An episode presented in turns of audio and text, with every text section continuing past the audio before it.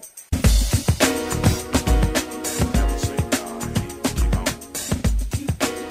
This is Reset. I'm Sasha Ann Simons. All this month on the show, we are talking about Black mental health, where to begin, how to build community, or even find the right therapist. Today, we're digging into cultural competency. Only 4% of the U.S. psychology workforce, including therapists, is Black. 4%. So if you're Black, finding a therapist who looks like you and understands your background can be incredibly difficult. And for many, it means turning to a non-Black therapist. So what effect can those disparities have on a person's experience when seeking help? And how can a non-Black therapist effectively cross cultural gaps to provide effective mental health care? Here to share his own experience is Charles, a Black man from Oak Park. His journey with mental health care crosses those cultural lines. Charles, welcome to Reset. Hey, thank you so much. Tell us, what made you seek therapy? I first sought therapy in 2014 after just some major life transitions and recognizing that I wanted and needed help. I am a professional educator. I had been trained and spent a lot of time convincing and supporting my students to get mental health support, and it was like, you know, let me take some of my own advice.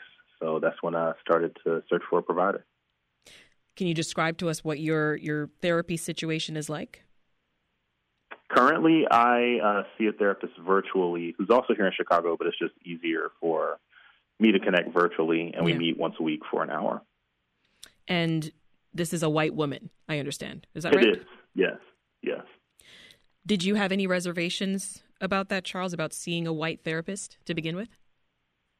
Yeah, absolutely. I mean, and this is before, like, the Black Lives Matter movement or the Donald Trump presidency or I think the maybe veracity of racial issues was in our national conversation the way it is right now.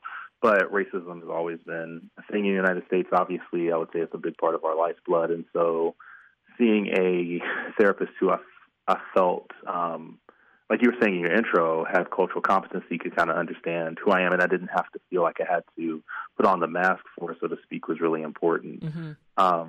But also, I think, like you alluded to in your intro, the numbers are such that if you keep too strict of a profile in terms of who you're looking for, you might be on a search for so long that it just gets harder to feel like you're going to get a benefit from the help. And so I really started to try to look for someone I felt like I could vibe with regardless of who they were, even though I think it makes sense to want to seek somebody who shares a majority of your life experience, especially around race.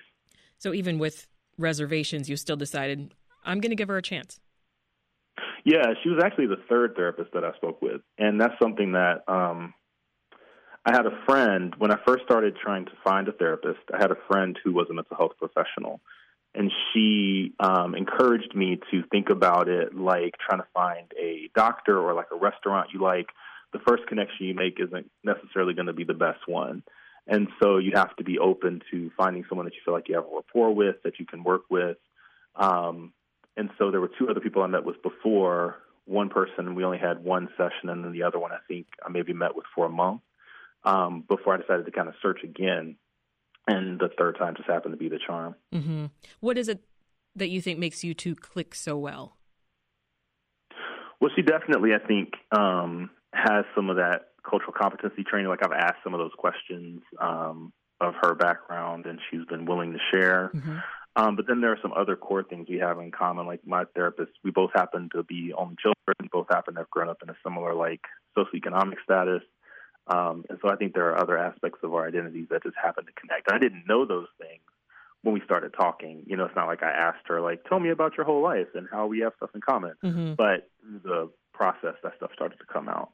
This is Reset. I'm Sasha Ann Simons. And if you're just tuning in, we're in the middle of our Black Mental Health series, and we're talking to Reset listener Charles about the importance of cultural competency with non-Black mental health care providers. So, Charles, in the first part of this series, we actually talked with Dr. Inger Burnett Zeigler from Northwestern University's Feinberg School of Medicine, and we discussed the importance of taking steps towards some of these tough conversations. One of the important factors that's contributing to that change is confronting these conversations head on, confronting them without judgment, without shame, without stigma. And we do that just by checking in on our friends and family, asking them how they're doing, waiting for the response, sharing our concern with individuals. In this way, we normalize the conversation. I think a lot of times when people avoid things, they're kind of adding to the taboo around talking about it. So, Charles, how would you say that your journey overall with talk therapy has helped you tackle some tough topics like maybe family or pride or just overcoming fear of judgment? That's an interesting question because I'm not sure that it has, if I'm being honest. I'm still discerning about who I share information about my therapy journey with. I think I don't hold back, but it's not something that I just drop in everyday conversation. And I think the stigma that she's talking about in your soundbite there is very real. I think it's gotten better than maybe when someone my age, I'm approaching 40, was a kid, but it's still there, right? Like I think going back to the metaphor comparison with like physical health, you can say, yeah, I went to the doctor yesterday. You don't just bring up in conversation like I went to therapy yesterday, unless this was someone that you trust to a certain level. Maybe not, as deep as you would have had to a few years ago, but I don't know that I would just bring it up in everyday conversation. No, I hear you. It took me years to be able to say that out loud. And it's funny because I still only say it in certain spaces. So I've tweeted it. I tweeted it pretty openly last year when I was kind of trying to I was new to Chicago and I was looking to change therapists and I tweeted something about it. But it's funny because when I talk with some of my closest friends who I know aren't on Twitter, I don't talk about that. Right. Which is right. Very weird. I told the world, but I won't tell my bestie. Yeah. And there's something about communication theory in there. Like when you tweet something out, especially as a public persona, there are different risks and gains than if you're telling someone just in like your personal life, right? Like it's maybe also connected to like code switching or like how you show up in different spaces. But, what you share with your closest friends is different than what you share with your work friends, different than what you share with your public audience, even though it might be something that in those different contexts means something deep to you, deeply personal. Yeah. How has therapy helped you deal with family and the people that you wouldn't normally discuss mental health with? Do you think that your sessions over time with this therapist have maybe helped you become more comfortable with the idea of the fact that you're in therapy? No, not per se. But what I would say, that I think speaks to your question, I have two young sons, and I talk with them often about their mental health.